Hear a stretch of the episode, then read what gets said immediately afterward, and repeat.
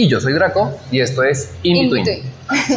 bueno, el día de hoy, como dijimos, vamos a hacer como un programa tipo ventaneando a Walter Disney o al señor Disney. El famoso Disney con todo lo que implica. Que a saber quién es, qué es lo que estaba interesado en hacer, por qué nació. Sabremos cosas interesantes como que a lo mejor no lo hubiéramos tenido si no es porque era bastante empecinado y nos servirá de ejemplo para todos los que les gusta la animación, el dibujo, el arte, de ver que a veces tocas muchas puertas y ninguna te abre, pero mientras tu sueño esté ahí y lo persigas, puedes llegar a ser lo que finalmente hizo Walt Disney y este emporio que ahora es todas las industrias Disney. Sobre todo si no te abren una puerta, lo que él hizo, la dibujo y paso por ella. Mm. Pero ya lo veremos. Igual también tocaremos temas desde cosas extrañas en sus películas, algunas teorías, sobre si tal vez era masón, tal vez está congelado, etc. Era del FBI, tantas era cosas ahí. Está interesante todo lo que eso implica y es todo un personaje en muchos sentidos. Pero bueno, antes de eso vámonos con las noticias.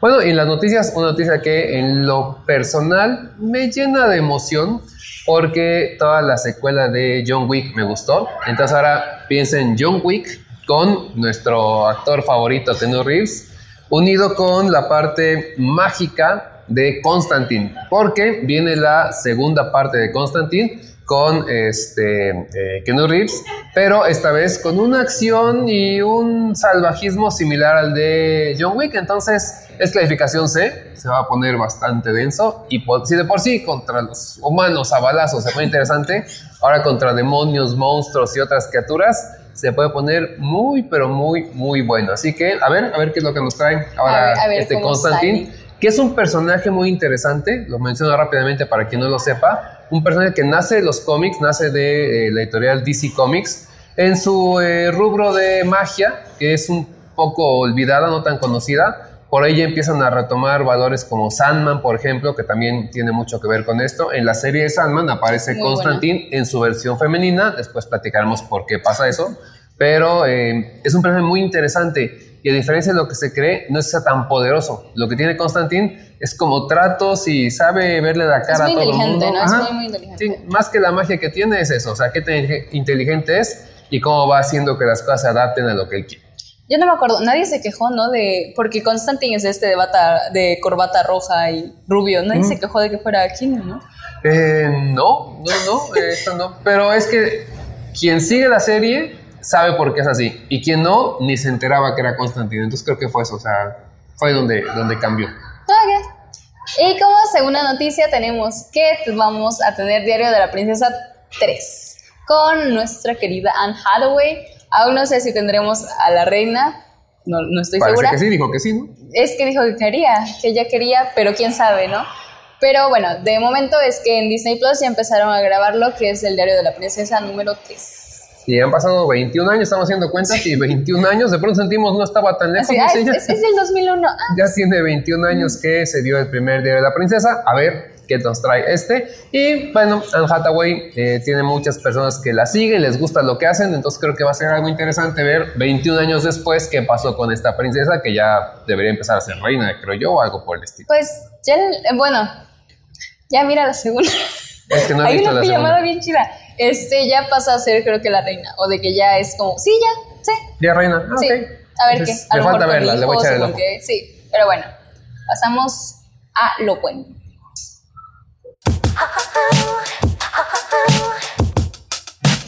Bueno, y lo prometido es deuda, vamos a hablar de el señor Walt Disney. En otro programa hablaremos ya de la empresa Disney con todo lo que tiene que ver, animación, películas, parques. Pero hoy vamos a ver dónde nace todo esto. Y nace con el señor Walt Disney. Les voy a ser muy sincero, quien se aventó una investigación profesional en este programa fue Ere. Así que no quiero Bueno. ponerme créditos que no me corresponden. Por eso la mayoría ella nos va a platicar y yo voy a estar de preguntón. Pero echen ojo porque está bien interesante. Vamos a echar chismecito. Pero bueno, eh, Walter Díaz Disney nace el 5 de diciembre del 1901 en Missouri. Aquí lo importante, lo chido, vamos a ir resumiendo como todo, es que todo nace porque alguien le pidió dibujar un caballo. Entonces él dijo sí y dijo, ah, me gustó esto, se enamoró de la técnica y todo esto. Entonces, pues bueno, ahí empezó Disney con sus intereses en la ilustración. Si me salen los dibujos, dijo. A ver si lo puedo sí convertir en industria.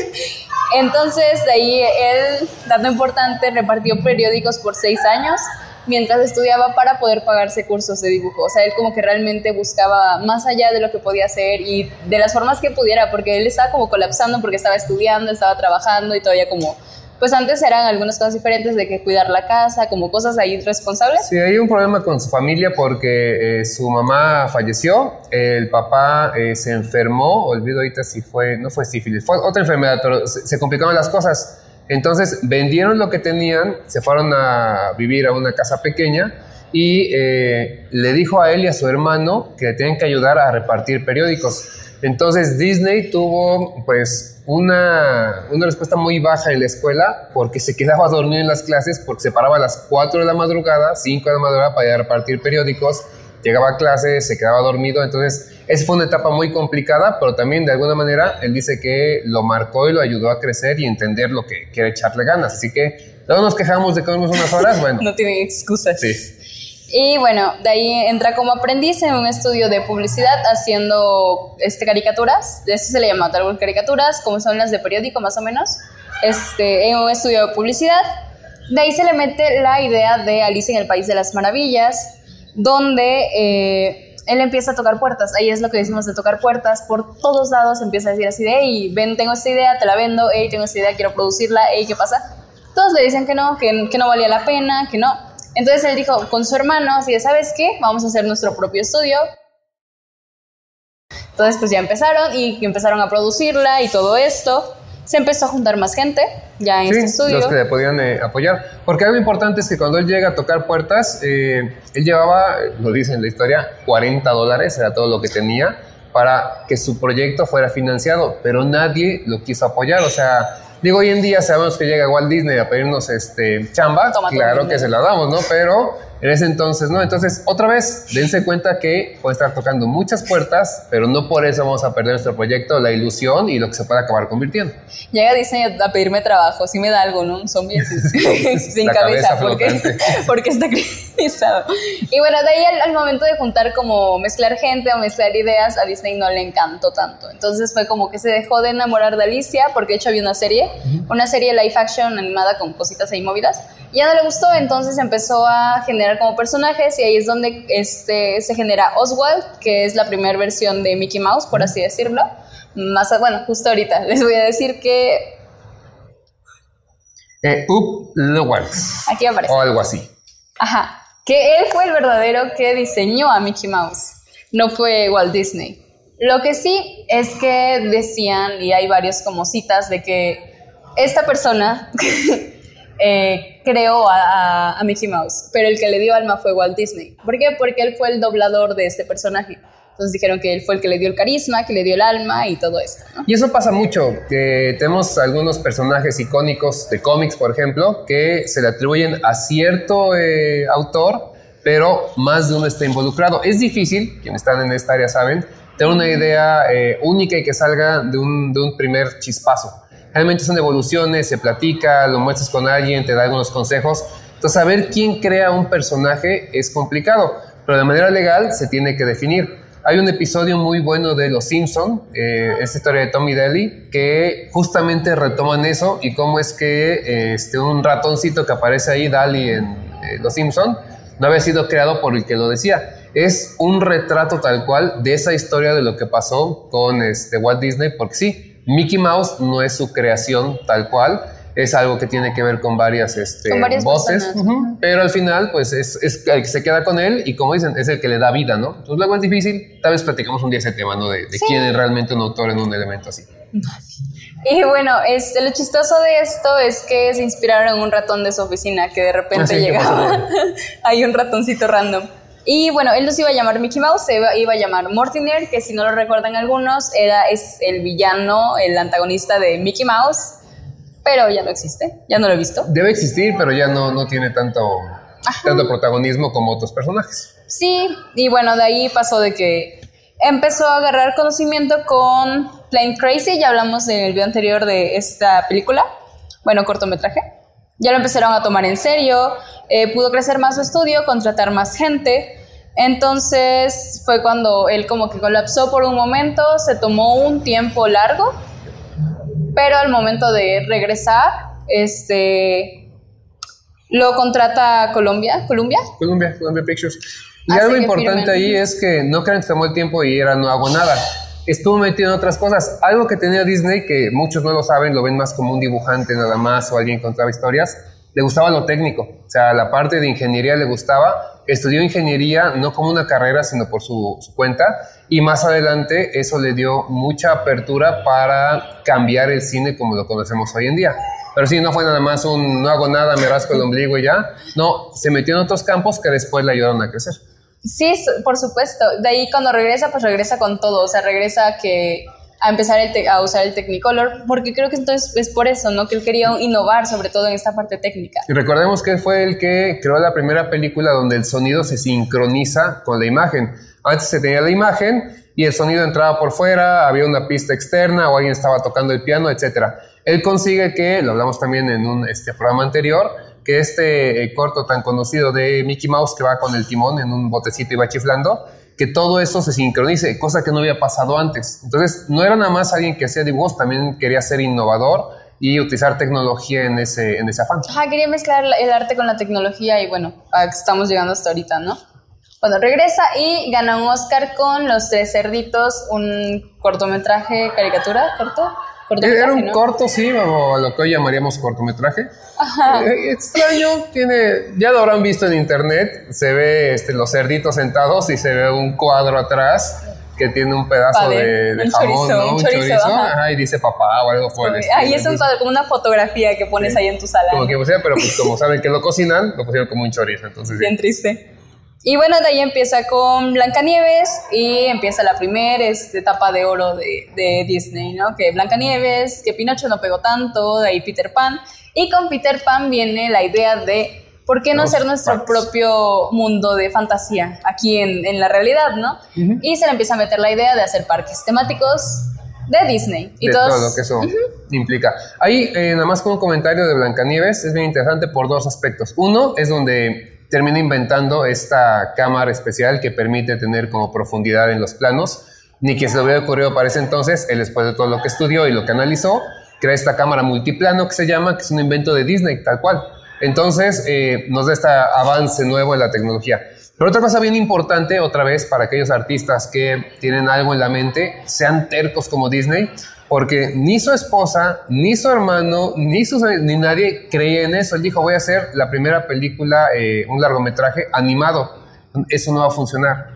Eso se va, este, la gente no lo va a querer ver, eh, en caricaturitas está bien, pero en largometraje no. ¿Y cuál fue la sorpresa? Que después de tres años de invertir su dinero, cuando todos le dijeron que no iba a funcionar, acabó siendo un exitazo que no sé cuántas veces... Seis veces. Seis veces multiplicó la inversión. Entonces, sí funcionó, pero a veces hay que ser un poco terco. Hay que saber ser terco también, ¿eh? que quede claro. no, lo agarren después de pretexto de, ah, es que me no, no va por ahí. Es que dijeron que fuera terco, no. Pero bueno, eh, de ahí vamos a pasar, creo que ya lo, a lo conspiranoico. Las teorías de conspiración de Disney. Ajá, ya dando un poco de contexto, ya podemos pasar más o menos a esta parte. Y bueno, la primera, no teoría, esto ya es algo real, es verídico, es que Disney, bueno, Walter era un fumador, realmente se la vivía con el tabaco y luego fumaba de pipas y tal cual puro. Este, y en varias fotos en los parques de Disney se veía él con, con la manita así como de Playmobil. Creo que es, como que algo le faltaba. Ajá, como que así, ¿no? Como que ahí, ahí posando pero era porque él tenía un cigarro agarrando. Sin embargo, Disney lo que siempre tuvo es disfrazar lo que realmente era a lo que va a mostrar al público, que es lo que vamos a hablar ahorita también. Que él no quería que vieran que tenía un cigarro porque varios niños lo veían como, ay, es igual Disney, el señor Disney. Entonces él no, borran los cigarros, pero él de todas formas era un fumador, después se da cáncer de pulmón y por una cirugía que sale mal, bueno.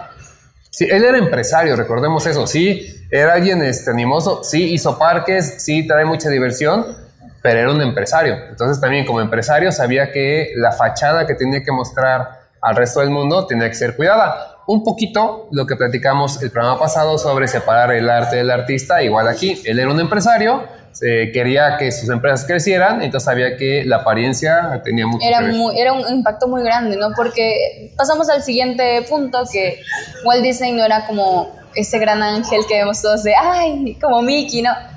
Mm, la verdad es que eran tiempos diferentes, honestamente donde estaba muy bien visto que la mujer se fuera a cocinar, que, la, que él no contrataba de hecho mujeres por un largo tiempo, dijo, no, ellos tienen que estar haciendo otras cosas, no pueden estar animando. Entonces, pues eran otros tiempos, ¿no? También se entiende. También era una persona muy racista y lo demostraba también en sus cortometrajes. Yo creo que pues muere también con esta forma, ¿no? De pensar que aparte pues es lo que te inculcan, ¿no? Lo que le inculcaron al menos en su contexto. Sí, mucho tiene que ver con la sociedad, cómo se va desarrollando. Hoy en día, gracias a Dios, hemos avanzado muchas, bueno, gracias a Dios, a la sociedad y a las personas que han luchado, demás eso. Entonces, hemos eh, conseguido cambios en esta parte social. El racismo se reduce, el sexismo se reduce, existe, lo sabemos, pero bueno, la chamba se va haciendo. Pero el tiempo de Disney no fue así, así que él sí, era racista, era sexista, tenía cosas que hoy en día no lo harían la persona más grata del planeta. Sí, antisemita, o sea, era, era de todo, era muy discriminativo, pero él sí tenía muy en cuenta eso, ¿no? De que lo que daba a la gente era algo muy distinto a lo que era. También teníamos esto de que él de hecho dice, no soy todo lo contrario de lo que soy realmente ante la gente, porque él era una persona que muy tímida, muy retraída, pero cuando estaba enfrente de un público, él, se explayaba, hacía reír a la gente, se le miraba ese carisma falso que no podías reconocer porque tú lo conocías solamente con lo que veías. Otro punto es que era muy este, reservado con su vida personal, demasiado reservado. En lo que sí no era reservado era en decir que su primera o segunda hija era adoptada. De eso estaban como que muy orgullosos de, no, adoptamos a esta niña y es, nuestra hija y la queremos. Eso me hizo muy loco, ¿no? Muy distinto. sí, como algo contrastante. Sí, bastante. Y bueno, la teoría de que la cabeza de Walt Disney está criogenizada eh, y está abajo de un parque. De hecho, creo que es de la atracción del Piratas del Caribe, según no sé por qué hay, pero. No me encuentro lógica, pero. Yo tampoco. Pero hay razones del por qué. Eh, según es porque su familia nunca dejó que vieran como que el cuerpo de Walt Disney fue como de, este, no, no lo pueden ver, solo muy poquitas personas con invitación fueron al velorio a velarlo este, y no dejaban como que ver el cuerpo y dijeron, no, es que él se quiere que lo quemen, que, lo cremen, que lo cremen. Y por eso como que no hay cuerpo y que no sé qué cosa. Pero hay una fundación o había una fundación en California que se encargaba de criogenizar a, las personas. Y em, pues él estaba como que muy interesado en esto, ¿no? Él estaba realmente muy interesado.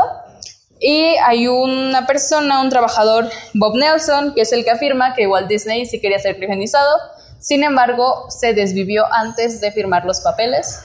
Entonces, como estoy diciendo así, de, mm, no, solo no puede estarlo, ¿no? Sí, se mezclan muchas cosas. Una, su vida privada, ya dijimos, no le gustaba este, eh, que, que, supieran sobre él, entonces menos quería que lo vieran cuando estuviera muerto y la familia respeta eso. Después viene la idea de que a él sí le interesaba la parte de este, ser criogenizado, aunque no firmó ningún papel, entonces eso viene todavía a reforzar más la idea de seguramente sí le criogenizaron la familia evita que haya, este, pues, sobre todo publicidad, prensa, eso que todo mundo creo que lo quisiera hacer, nadie quiere que en un este, velorio o algo por el estilo estén todos ahí tomando fotos preguntando. Eh, Entonces se empieza a crear este run run de si está o no criogenizado. Y a la fecha también otra cosa es que nadie dice de lleno si sí lo está o no lo está, porque muchas empresas de, muchas empresas que criogenizan tienen estas cláusulas de secrecía que no pueden confirmar si alguien está o no criogenizado. Entonces, por ahí sigue, ya veremos qué es lo que pasa. Y sobre todo se reafirma, no se reafirma, solo la gente ahí sacando cosas, que la película de Frozen fue hecha para ocultar este hecho, o sea, tal cual, de que buscas eh, Disney Frozen, bueno, te va a salir la película, ¿no? Walter Frozen, pero pues igual puedes buscar Disney criogenizado, no creo que te salga Frozen, ¿no? No va a salir Ana ni Elsa. Pero como que esto también se vino a la mesa, ¿no? De, ah, es por eso hicieron Frozen, por eso, se llama así. es como de, no le va lógica, pero. No sé, no sé. Ya si de pronto ve que es una película de eh, criogenizados 2, ya. Ya, eso, eso, ya lo creo, ¿no? Sí. Bueno, otra de las teorías es que el parque Epcot no iba a ser realmente lo que es actualmente, que es esto que está dividido en varias ciudades importantes, todo que de repente estás en México y de ahí te vas a comer comida china realmente lo que tenía Disney planeado, y es que sí había una maqueta, es que fuera como tipo los supersónicos. una, este, un lugar futurista donde realmente la gente iba a rentar por estar ahí, todos iban a estar trabajando, apoyando como está, como una extraña donde no iba a haber ni gobierno, ni religiones, no iba a haber democracia, como que todo iba a ser muy extraño. Un mundo perfecto. Ajá. Y que solamente podían entrar como los estadounidenses modelo, por así decirlo, a, a esto, ¿no? Pero bueno, falleció y la verdad que bueno que se cambió la idea porque suena muy extraño. Ha sido muy complicado eso. Pero algo que sí creó Disney y que sí se quedó hasta la fecha es el Club de los 33. Hay algo ahí porque Disney es masónico, ya lo busqué, si está confirmado, si es masón, pero eso no tiene nada de malo. Simplemente no, es nada de malo. No, son adores del diablo nada por el No, no lo son. Investiguen bien, no lo son. y este, resulta que el Club de los 33 es este club de gente VIP que nadie sabe a qué va. O sea, dicen que ahí hay políticos, celebridades que quieren ir a Disney, pero no quieren estar con el resto de la gente, entonces van a este club. Eh, hay una, una lista de espera muy, muy larga, porque realmente solo puedes entrar ahí si alguien se sale. Entonces, como que está difícil. Y si han sacado gente porque es, o sea, tienes que pagar anualmente y es un. Barote. Sí, pues casi nadie paga para, estar ahí, ¿no? Una membresía muy cara. Pero bueno, a veces algunos lo pagan solamente para decir que son parte del club. También es la gran Sí, eh, otra es el por qué no hay mamás en Disney, ya lo mencionaste, eh, porque él no tenía, entonces se refleja mucho en sus películas. Y de hecho, le subió pues la parte de que él se muere, eh, lo, quisieron como que preservar esa parte de respetar como eso de, bueno, que las mamás no tengan tanto papel. Ya ahorita creo que ya está como quitándose. Pero por un largo tiempo sí este lo respetaron, que las mamás no tuvieran un papel muy, muy grande, por lo mismo de, de Disney. Ahora, la película de fantasía fue creada para inspirar a los niños que se unieran al ejército. Antes como que era un honor estar en el ejército. Entonces, Disney también luchó mucho para entrar al ejército porque no lo aceptaban porque estaba como que todo flaquito, pero logró entrar en enfermería. El punto es que él quería como por sus cortometrajes y todo esto como que animar a los niños a que a que entraran al ejército, de ahí como que se metió en problemas, se empezó a hacerlos más sutilmente y llegó fantasía que dicen que es como un mensaje subliminal de que entraran al ejército los él era muy patriota, aparte su hermano sí fue a la guerra, él lo quiso acompañar, pero Disney tenía 17 años en ese entonces, no, 16 años, falsificó su eh, acta de nacimiento para decir que tenía 17 y poder entrar en ambulancias, este, aunque cuando ya finalmente después de la preparación pudo ir, la guerra había acabado. Pero otra forma que tuvo después fue precisamente apoyando a través de estas animaciones, que era él, nosotros te necesitamos, contamos contigo, apóyanos, los malos son los demás, ajá. como el Pato Donald, ¿no? Algo similar. Sí, de ahí tenemos, bueno, la mamá de Ariel la mató el Capitán Garfio. De lo que tenemos una escena en Peter Pan donde está como la mamá de Ariel de joven. De hecho, sí se parece bastante, la verdad tiene la misma paleta de color sorpresa. y de hecho sabemos que la mamá de Ariel en Ariel la 3 la mató un, este, un, barco pirata. Entonces, pues es la, la, idea. De ahí, bueno, que Jane es la nieta de la Bella y la Bestia. Por eso tiene la vajilla que tiene y por eso eh, puede comunicarse con los animales. Los animales y viste amarillo. y viste amarillo. Op se basa en la muerte de Carl. Es como este viaje de aceptación. De ahí tenemos, bueno, la, polémica de Bernardo y Bianca, ¿no? Eh famoso y así no, ahí sí no es conspiración, se ve, ¿no? En una escena de la película, eh, un animador incluyó un cuadro en el que hay dos, una, dos, cuadros en el que hay una chica eh, desnuda y... Nada más en la ventana ahí, y pasa rapidísimo. Cuando salió nadie se dio cuenta porque es del VHS, pero ya cuando empezaron las los partes de DVD, ya es como que empezaron todos de ¿qué está pasando? Y ya lo cambiaron, porque sí es real, o sea, sí, sí, qué poca. Pero ahí está. De ahí, bueno, Nemo en latín significa nadie, entonces de ahí se agarraron para hacer la teoría de que buscando Nemo es buscando a nadie, buscando Merlín, la aceptación, Marlene, Marlene, la aceptación de que pues fallecieron todos sus hijos y su esposo. De ahí Toy Story, bueno, que el papá de Andy está divorciado de su mamá, por eso por ningún lado hay fotos de su padre. Sí, fue un mal divorcio aparentemente. Sí, lo desaparecieron. Eh, Aladdin resulta que la teoría es que está en un futuro post-apocalíptico. Bichos, eso ya le dijimos que no tiene sentido.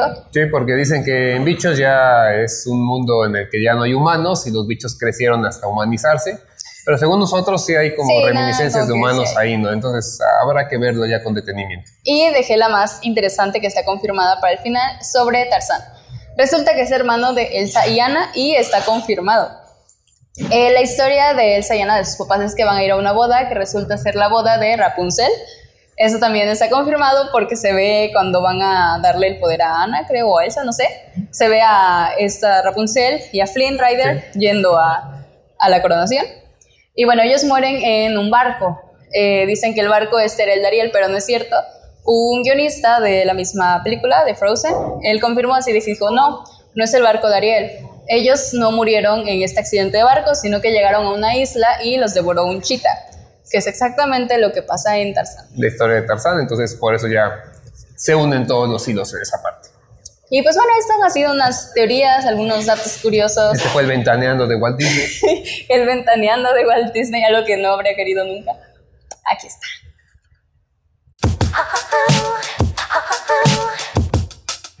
Bueno, y la sección de avisos el día de hoy es un poco más ligera.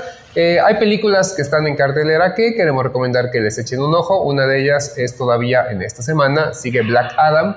A quien le gusta el cine de superhéroes, saben que La Roca aparece ahí y hablamos también de otra aparición especial que, bueno, tendrán que, ver. ¿Vale la pena? ¿Tú lo has visto? No, no, no sé de qué va. O sea, yo... Échale un ojo. Este, ¿De qué va? ¿De qué eh, Black Adam es, eh, a cierta forma, el no enemigo, pero el, personaje contrario, vamos a decirle, a Shazam, en toda la historia que tiene con Shazam, donde se, se unen estos dioses, eh, le dan poderes a, en este caso, niños, y Black Adam es la contraparte, sería la contraparte, aunque en esta primera película apenas lo están haciendo que aparezca, que vean quién es, todavía no tiene ese encuentro con eh, Shazam.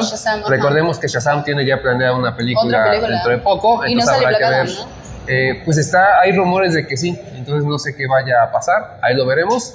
Y por el momento echen el ojo, está bonita, vale la pena, eh, es interesante hay acción trepidante una tras otra, como que no, no te da tiempo de aburrirte o, desencancharte. Aparecen varios personajes interesantes, la Ley de la Justicia, Doctor Fate, que a mí me gusta mucho ese personaje, entonces es un poco más y a lo mejor de ahí eh, DC sigue buscando dónde poner el pie para empezar a crecer y competir la Marvel en ese cine que hizo de tantas películas. DC no ha podido, pero tal vez ahí están empezando a, a tener una, un acercamiento. Ya, ya lo está haciendo bien, ¿no? Por eso está El Guasón, está este, Suicide Squad 2, está Batman, ahorita ya está. Sí, la cosa es que no se ha podido conectar, que ah, fue lo que hizo Marvel, ¿no? Y yo más que hacerlo bien pensaría que ya no lo está haciendo mal, porque sí lo estaba haciendo del nabo. Entonces vamos a ver y ojalá sí puedan conectar. Y sobre todo que tienen muchos problemas ya a nivel este, empresarial, porque firman contratos con uno, se pelean con él. Ah, Tenemos a este, este Flash que pues, trae mil pleitos el actor.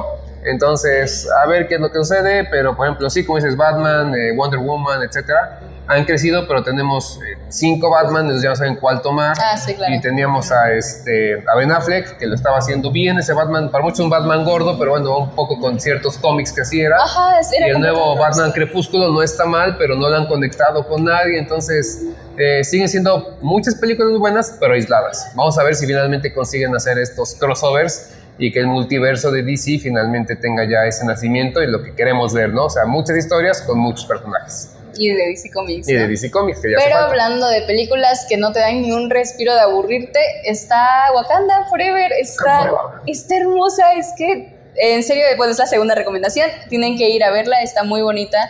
Y bueno, yo no lloré, pero conozco a varias personas que sí lloraron, porque sí te, te toca el tema fuerte, ¿no? De este desvisión del personaje. Sí, sí, extrañamos. Y te lo muestran mucho y te muestran el dolor de los personajes y de ahí hay otra sorpresa fea, pero... Pero es que está buenísima, las, las batallas te dan, este, está este desastre de que enamores, como genial, sí lo es, o sea, en serio sí lo es, y lo hizo increíble. Y también está esta parte muy bonita de que buscaron eh, gente maya para que les estuvieran dando como asesorías al respecto del lenguaje, porque si hablan maya en unos momentos. Los subtitulan y todo, pero sí hay referencias muy fuertes a la, a la cultura. Entonces están muy bien hechas porque pues buscaron tal cual esto, ¿no? Hacerle un pues homenaje tal cual a la cultura. Y bueno, Tenoch Huerta lo hace increíble. Y este, este, meme, ¿no? De que entonces tú no sabes nadar. De, no, ahí aprendí. Y es como de, ¿qué?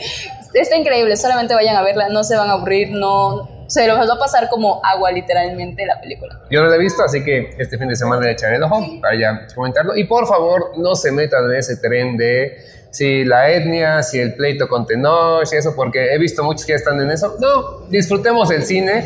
Qué bueno que estén dando oportunidad a mexicanos, sin importar color de piel, sin importar todo eso que luego nos clavamos en cosas que, que no lo tienen que ver. Seamos respetuosos de todo ello y aprovechemos, ¿no? Hay más oportunidad, hay cine, nos gusta. Entonces no lo, no lo empecemos a despreciar porque luego es, es un cuento. Pues sí. Y pues bueno, esto ha sido todo por el programa de hoy. Entonces, anímense a escucharnos.